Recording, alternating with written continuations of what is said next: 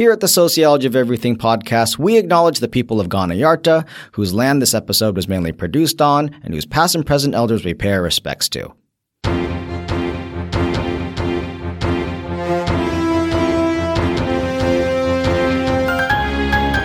Hi, I'm Eric Hsu. And I'm Louis Everuss. And we're Lou and the Sue, and this is a podcast about sociology, brought to you by UniSA, the university that's for you if you like the color blue. Look, it's a very prominent part of pretty much every bit of UniSA Yeah. branding. you see. And you know, it's actually a specific type of blue. Is it? UniSA blue. Is- yeah, and if you try and use the wrong blue on some branding, CMK, the marketing people here will be after you. Anyway. All right, well, in this podcast, we're looking at Karl Marx and Frederick Engels' famous text, The Communist Manifesto. Hmm. And we're looking at this text not because you, you, Louis, and I are card-carrying members of the Communist Party, uh, nor are other sociologists usually. It's because this text is such a seminal one in the field of sociology. And I should just say at the outset, um, what we're not going to be able to, to look at uh, in terms of this text in this podcast is its historical dimensions.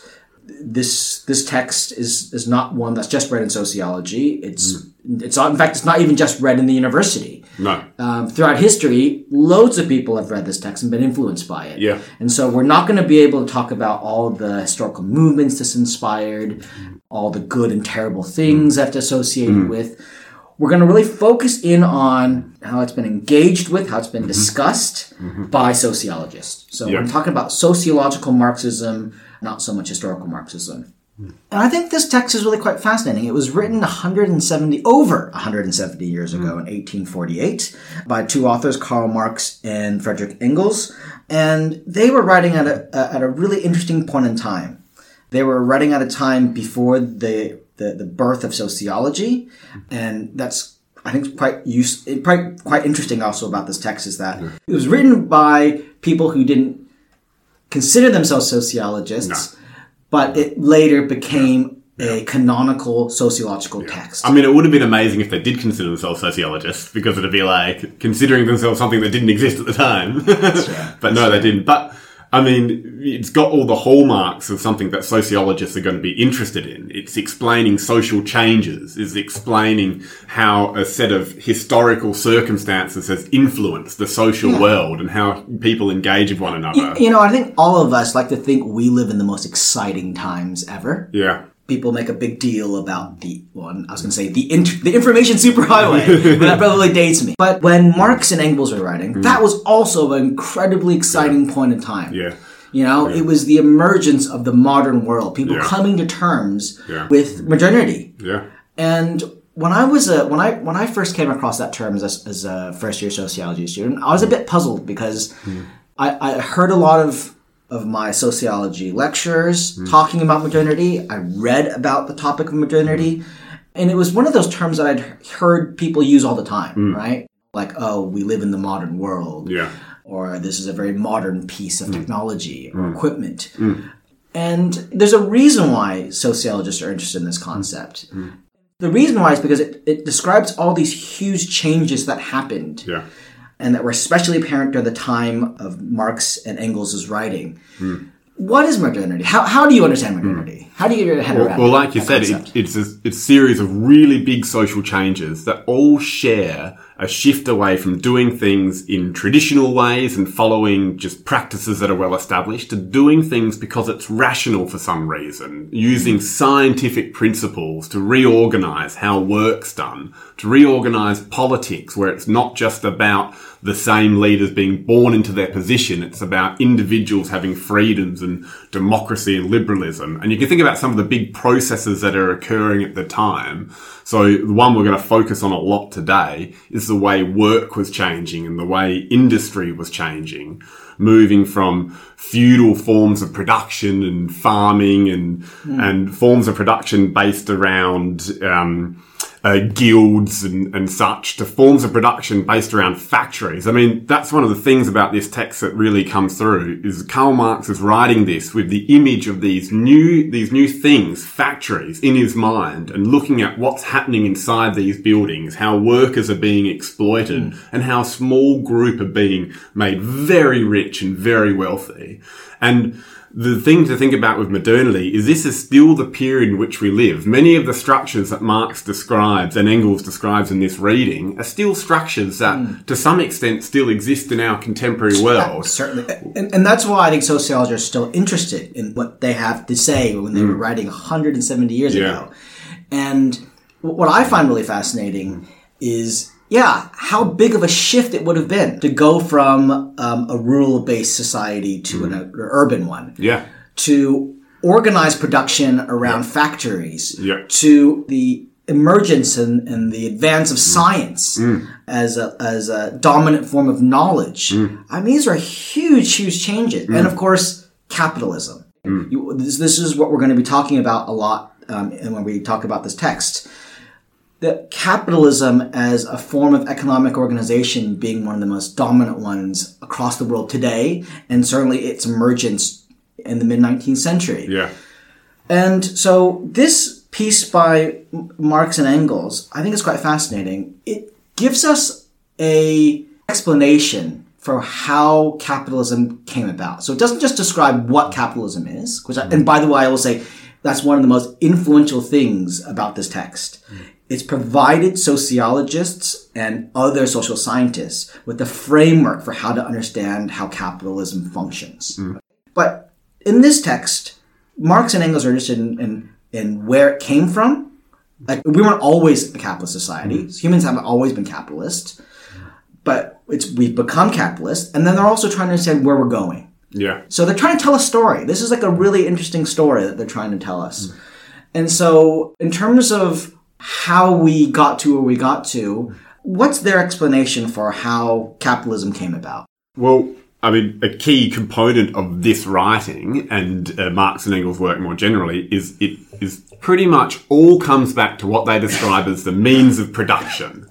The way in which the goods and the things of society, from food to clothing to, to wealth itself, the way everything is produced, and on top of that, how it's distributed amongst the population. That's a key thing. And when they look backwards and forwards for that matter, they sort of start there. How was things produced in that society and then how did it get distributed amongst people? And so when it comes to the question of how did capitalism come about, that's what they look at. Hmm. What changed with the means of production? And so with the period pre-capitalism, feudalism, you have a means of production where it's really locked into people's birth and the position they're, they're born into when it comes to farming in particular. And there's a, a broader structure that's locked in place by religious beliefs and also by the monarchy and that structure. And then on top of that, there are guilds which produce things once again in very traditional ways, kind of in artisan style ways.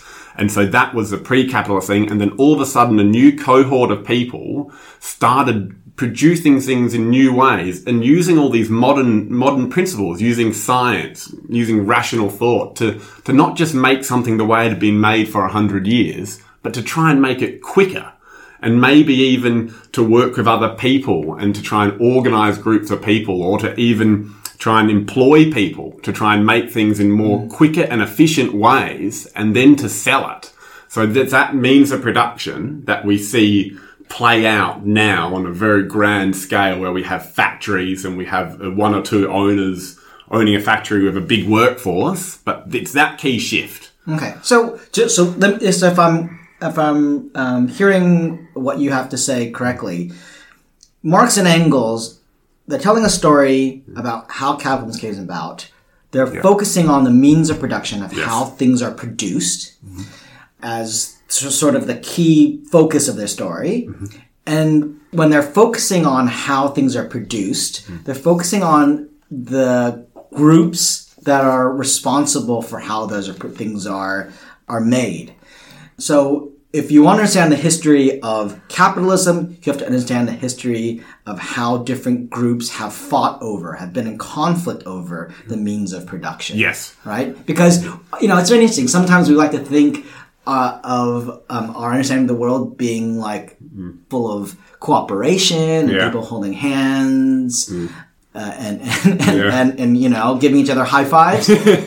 uh, but for Marx and Engels, the world is full of conflict. Yeah. conflict is what drives history. It's what Yeah. has driven us Yeah. to capitalism. Yeah. Right? So so with with feudalism, just so, so I can, if I'm hearing what, what you're saying correctly, the groups that were in conflict then were the the serfs and the feudal lords. So you're the lords who were born into this class who owned land, who extracted wealth from the serfs who produced things for them, and largely in a rural and agrarian settings. Mm-hmm. And then something happened to that system. So that system mm-hmm. was in place, but it was disrupted. And it was disrupted by this group that Marx and Engels labeled the bourgeoisie. Yes. That's quite a mouthful. Yeah. Who are the bourgeoisie? What are they about? Mm. What what's their deal? Well, they're that group that came in and developed more efficient ways to produce and make things. And in particular, who then owned the means of production, mm. who, who owned factories and then made their factories using scientific principles ultra efficient and then employed people into those factories. And as this system of factory owners and workers and workers being paid to do things in ever more efficient ways began to take hold and began to just eviscerate the older historical ways of producing goods, then it started to dominate. You couldn't compete. If you were an artisan hand sculpting something, you can't compete with a factory pumping out a thousand of these items on a regular basis. Let's just to sharpen our focus. Let's just pretend I'm a feudal serf because this is what I do all the mm-hmm. time. Everyone does all of these like, Yeah. re- like some people are Civil War reenactors. other people do cosplay. I do feudal serf, pretend make What's believe. it? What's is it LARPing? I maybe. I think it is LARPing. Right? Yeah. I could have that term wrong, but yeah, sorry. Okay, so like I'm you know on the rural countryside mm. and I am making things by hand. Yeah. Everything has Yeah. to be done all by myself, more or less, Yeah. right? Yeah. And then you come along, you're the bourgeoisie, and you basically say you Yeah. are just doing it incorrectly. Yeah. You know what I've got? What do you What have you got? Well, I've got machinery for one thing. Ah. I've got I've got the industrial revolutions rolling along, and suddenly I have these new tools that I can use in my factory. I have machines where I uh, workers can do simpler and simpler tasks, and I can split up the jobs that are involved in producing an item. I can train workforces to do simpler and simpler jobs quicker and more efficiently to produce a single entity, and I can use the cutting edge technology of the day. Uh, so that that point about specialization, I think, is really important to, to focus on here. If you think about like what a restaurant meant like in the mm. in the feudal era, mm. I I mean, it would be a nightmare for Gordon Ramsay, right? Because like it's one person doing everything. There's no there's there's less specialization. So like you're the cook, you're in the front of house, you're like taking people's money, you're serving the food. Can you imagine how slow the food would get out? You know, like Gordon Ramsay would be like, "It's raw." and you know what else he'd say? Why does he always say, "Touch it, touch it"? You know what I mean? Yeah, this got up. it's cold.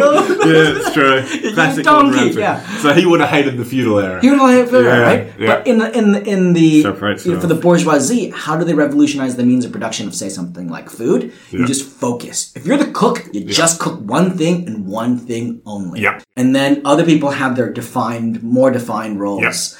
Yeah. Um, and I think that's quite it's insightful um, in terms of how different the capitalism is from the system it preceded. Mm. But there is something nefarious. You see, it's all about conflict. Yeah. For Marx and Engels, are always understanding how are some groups trying to get something over another group. Mm. So we've heard about the bourgeoisie. Let's now hear about the people they're exploiting. Because the feudal mm. lords, they were exploiting the serfs. The bourgeoisie came and upset that, but they're not this group that is just doing it out of the goodness of their own, you know, hearts.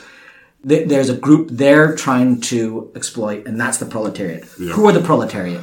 So the, the proletariat are the other part of the factory. They're the workers because the bourgeoisie, uh, you can you can bet your bottom dollar they're not going to be on the on the production line putting things together using their hands. Their role is really just to own the factory and to supply the capital to get it going, and then it's the workers of the proletariat. And if you think about what happens over time, as the, as the pe- members of the bourgeoisie want to make more money, they want to make their factories more efficient, they want to produce more goods, they want it to cost less to produce more goods.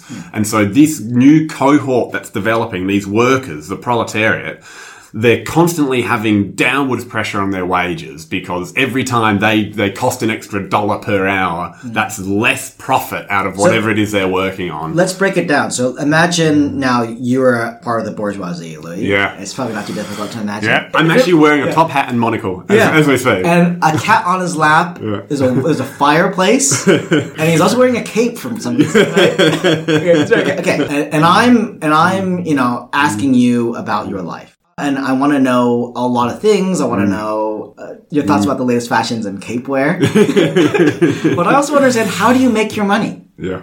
Uh, because you seem to make a lot of it. Just keep making it Yeah. year after year, and making a lot of money. How does profit uh, come about? How do you how, how does that come about in a capitalist system?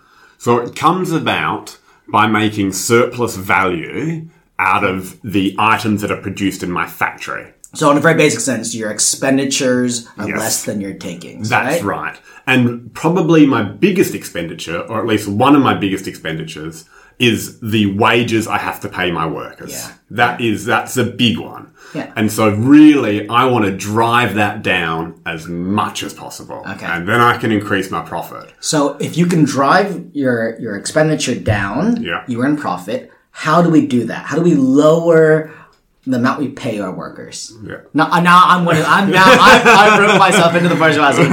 yeah. know, I- well, it's a we. Yeah. Yeah, that's exactly right. Yeah.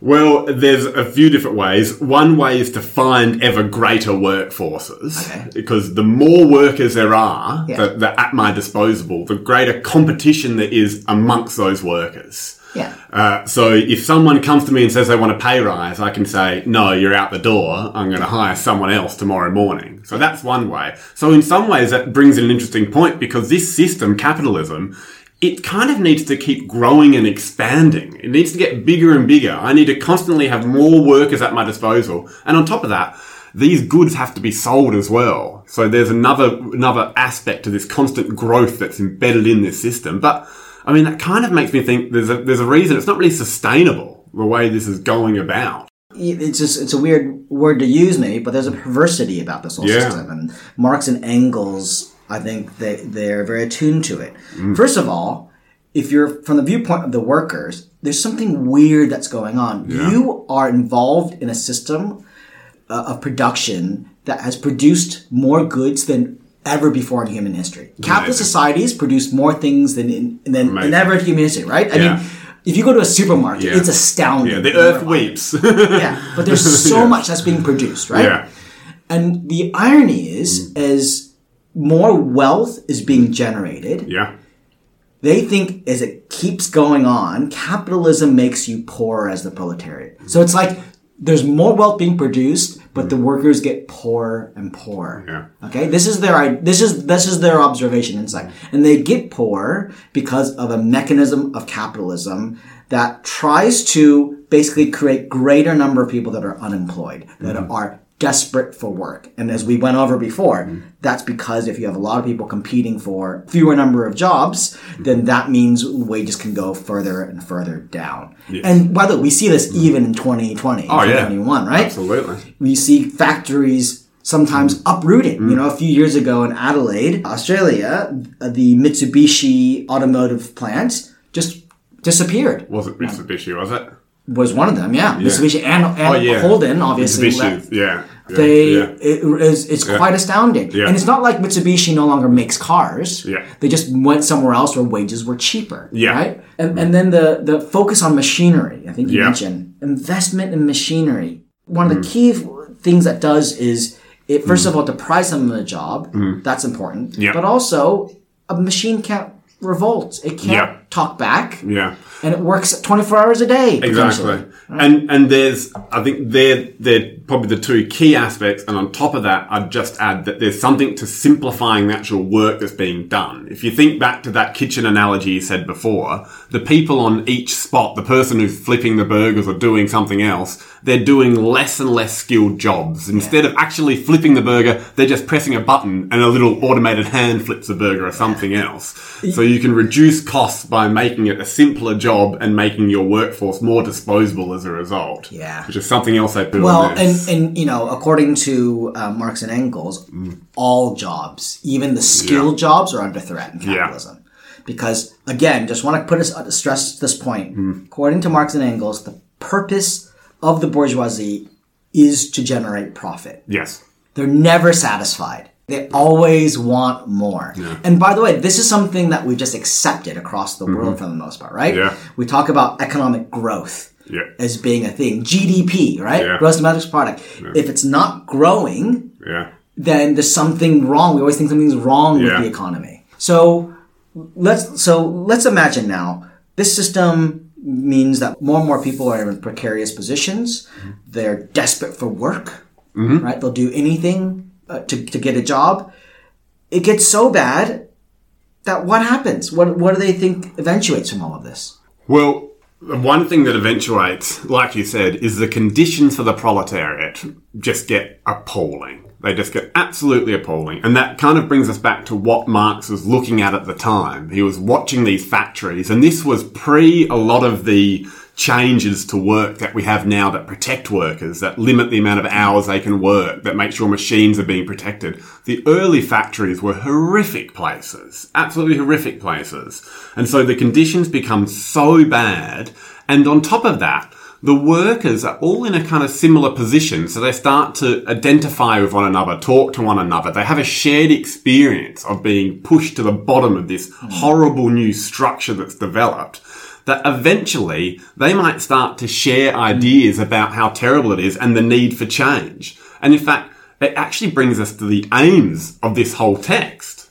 This whole text, the whole purpose of this, and the reason it was written at this time, and it's not a sociological thing, it's, it's something that's written to try and tell workers. It's a statement about communism about what can happen, but it's trying to enlighten workers about their actual position.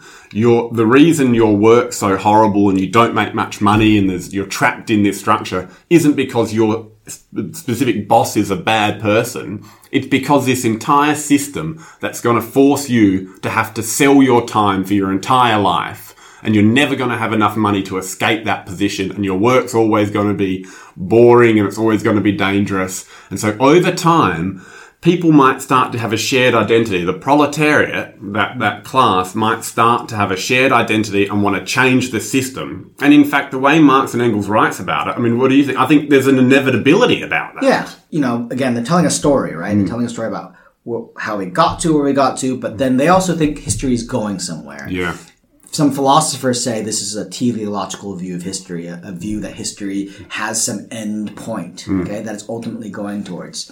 So for Marx and Engels, that end point is communism. Yeah. So capitalism eventually gets the conditions for workers get so bad, Yeah. there's a revolution, and that new revolution is communism. Yeah. And what's the key feature of communism? It's the abolition of private property. Yeah. Okay, because that's how ultimately the bourgeoisie keep the power, according to Marx and mm-hmm. Engels. Because they, they own it. Mm-hmm. It's like Jeff Bezos. He's not mm-hmm. out there like scanning everything Yeah. and like making the deliveries. Yeah. But he owns it. He is the he is the I think he might be the most the wealthiest Yeah. person on earth Yeah. on earth right now. And I think right? the, the key point when I was reading this, uh, both recently and as an undergraduate when I was reading it, is that private property. I mean, they're not so much talking about someone picking up a stick and shaving it into something and making it their personal item. What they're really uh, angry about is that people can own the means of production. So the private property that they're trying to bring into public hands or take away from private ownership is like you said, the ability to own factories, to own something that locks in place this entire structure and forces people to have to work and give up their time and get paid a pittance for it. and it's interesting. They they talk about how you, you might be horrified hmm. that this is what the communists want. Hmm. Be- And but their argument is if things get so bad, hmm. things get so bad, the idea of private property as a law, Yeah. even though it's on the books, for the vast majority of people, it's just a, it's a it's a fantasy. It's a it's an illusion because most people don't have very much. And if you Yeah. actually if you look at even statistics now around the world, how Yeah. much people actually how much wealth people own compared to you know what's owned by the bourgeois. Yeah, and and that was locked It's- into the was it- system, right? Because the workers were never, ever, ever, ever going to get paid enough to be able to themselves buy a slice of the action. They were only ever going to the system of capitalism was only ever going to pay workers enough so that they could survive and work. Hmm. That was it. There was no surplus there. Well, this actually leads us to one of the sections. There, I think in the third, the third section of the actual text, which is titled "Socialist and Communist Literature," there's some I, there's some interesting things actually going on there. And I remember the first time I read the Communist Manifesto, um, especially as an undergraduate student, I was really perplexed by it because it's like there's they're telling a story in the other sections, and there's some of it very poetic language Yeah. that they're using, and and and then there's just this, this weird thing where they start randomly talking about like socialist literatures and and mm-hmm. and, and communist and different types of literature. I'm like, why are we talking about literature mm-hmm. now? But it's forget the, the term literature. Just more think about different perspectives that emerge, different viewpoints that mm-hmm. emerge in this capitalist society that will try to address and deal with what they think are the major ills of the system. Yeah. Meaning that there is this great inequality that emerges through capitalism. And so they're marking out positions. One of the positions they mark out is feudal socialism.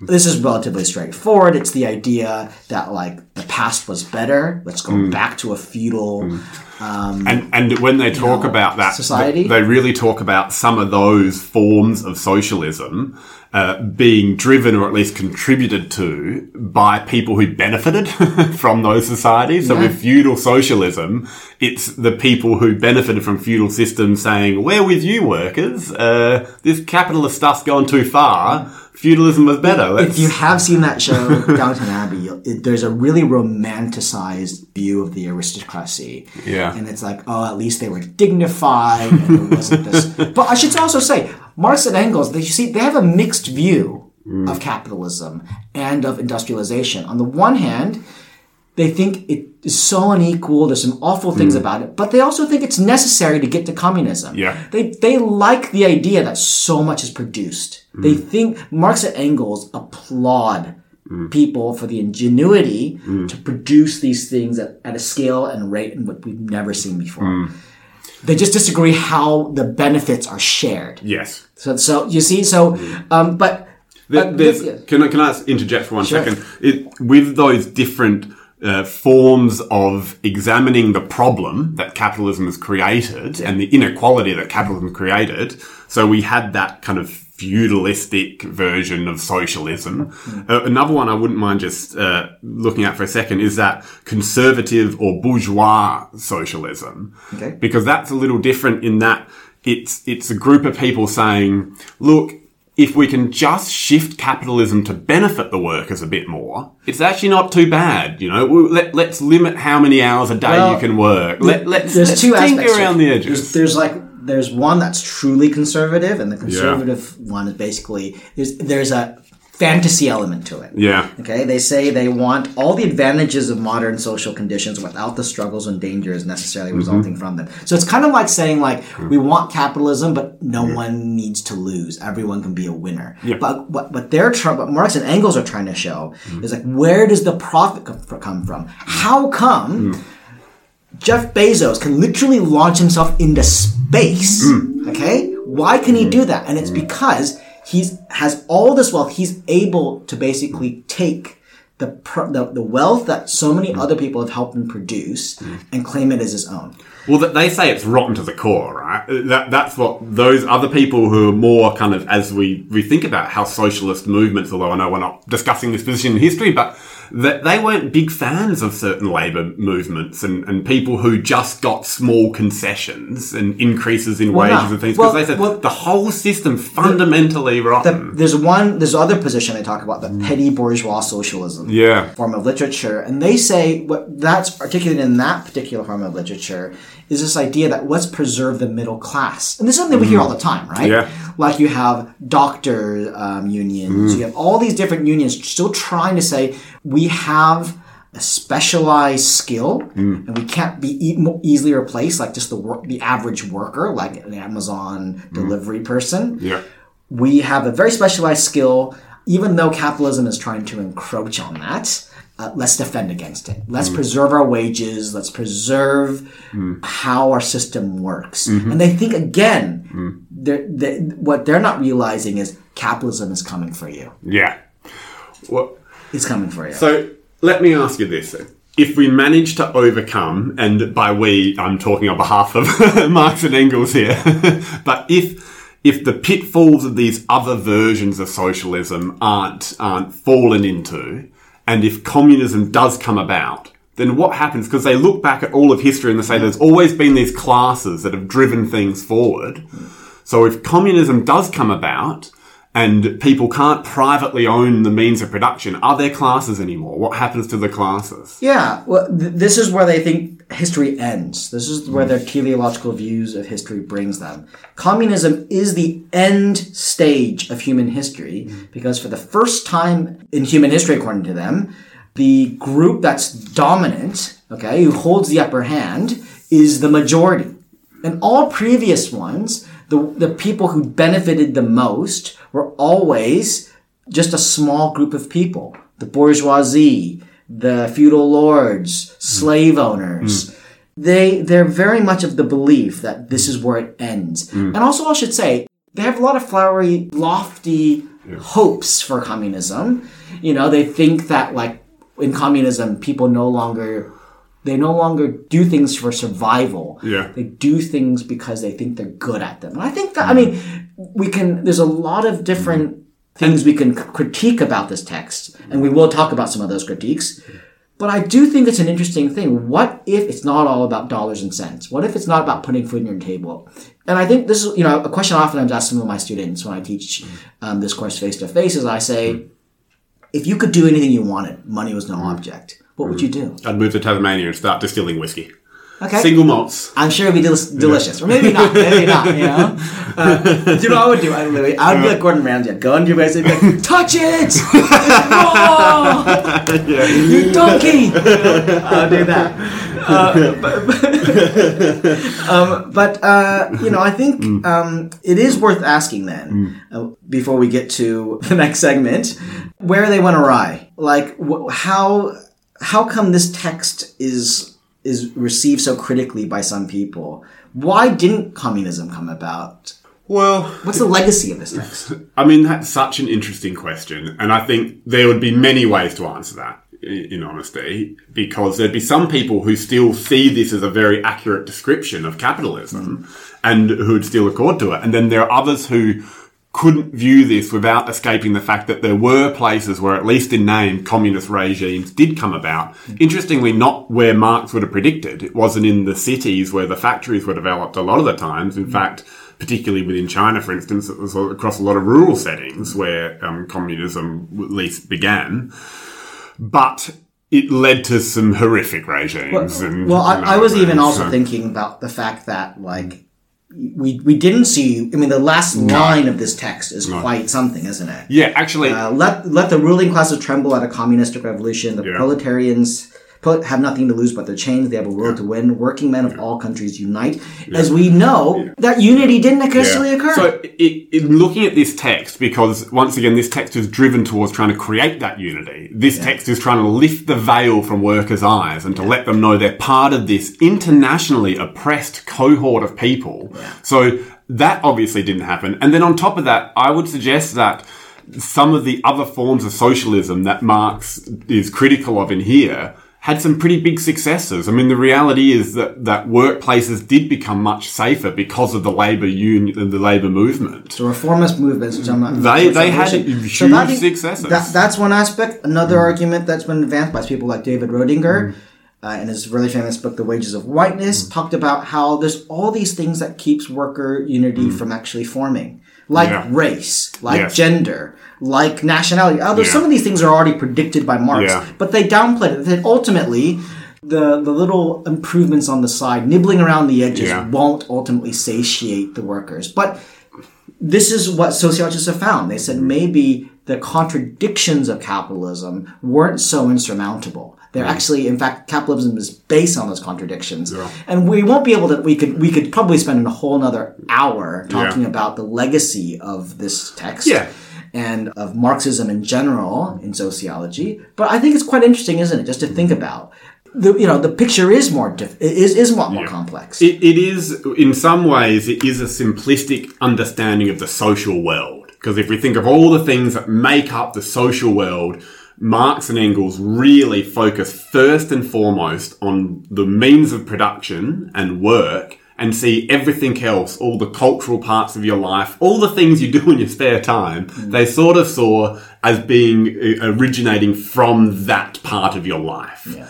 But, you know, he was very much a, uh, a live to work, not a work to live sort of person, right? and you know, I will say uh, uh, the reason why we, we, we look at these theories that were developed over 150 years ago, 100, 170 years ago, is case in this, in, in you know, in case of this text, is not because we think everything applies now that it, that it did before. Um, when the text was written, it's also because things have changed, or there are some things that maybe were a little bit too simplistic yeah. or we're just frankly a little bit off base. Yeah. But but there's some things that continue to remain Yes. very relevant in text. So I want to end with those, and then we're gonna we're gonna go to our for our, our, our really aptly summoned name say what.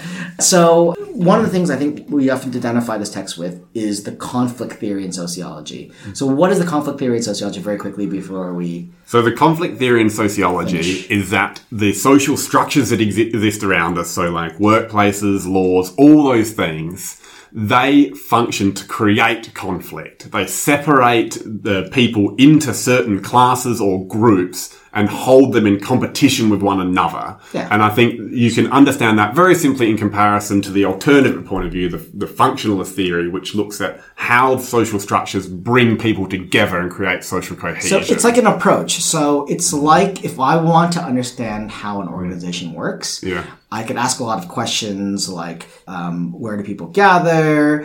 How do people communicate with one another? One other way of understanding how organization works is just to go, who's beefing with whom, Yeah. Yeah. right? What groups don't like one another? Yeah. Okay? Who And- never sit together. and that that's like what Marx is known for, right? Yeah. It's just like who's beefing with whom, Yeah. who's fighting with whom, and I think that's really useful. Now, this brings us to a segment uh, we like to call "Say What," where we find a quote in the text that needs further explication. Louis, you found one for us. I do, as I flick to the page as we speak. So, this is uh, my quote. I'm just going to go straight into it. Here it is. All fixed, fast frozen relations with their train of ancient and venerable prejudices and opinions are swept away. All new formed ones become antiquated before they can ossify. All that is solid melts into air. That is holy is profane, and man is at last compelled to face the sober senses, his real conditions of life, and his relations with his kind. So, the reason I really like that quote is because it examines a part of capitalism that sociologists still look at on a very regular basis. And that's the, the, the fact that a capitalist system is one that constantly needs to adapt and change. It's constantly forcing people to revolutionize how they're producing goods, to do it more efficiently, to compete with others, to find new markets, to lower wages. It's an evolving thing that sociologists are very interested in. And it means that all the traditional ways of doing things, of understanding yourself and your relations with other are constantly being melted away. Yeah. Um, I mean, it, it's a description of the world that's quite fascinating. Hmm. It's one that says that the modern world is constantly one that's in flux. Yeah. There's not, there's no steady things we can firmly plant our feet on. Hmm. And that's certainly true in terms of people's working lives. This Yeah. is their main argument. But as we'll see, if we look at some other texts, it's also true of modernity more broadly. Yeah. If you do something because it's the most efficient way to do it, as opposed to it's the way your parents did it and their parents did it, then there's always going to be a more efficient way to do it. That can be improved every year as technology gets better. Yeah. So- a theorist of, of modernity, Anthony Giddens, once said that where we were promised answers hmm. through modernity, it's actually left us with some more questions. So, on that note, uh, we might bring it to a close and hope we've left you with some interesting questions to think about. Thanks very much for listening. Lou and the Sue is a sociology podcast hosted by Eric Hsu and Louis Everuss. It's produced and edited by Eric Hsu, with special assistance from UniSA Online and UniSA Justice and Society. To learn more about studying sociology and other programs online or in person at the University of South Australia, visit unisa.edu.au where you can search for more details. Lou and the Sioux is primarily recorded on the lands of the Kaurna people. The hosts of the podcast would like to pay their respects to elders past, present, and emerging. If you'd like to get in touch or learn more about the podcast, visit our website at sociologypodcast.com. Thanks for listening.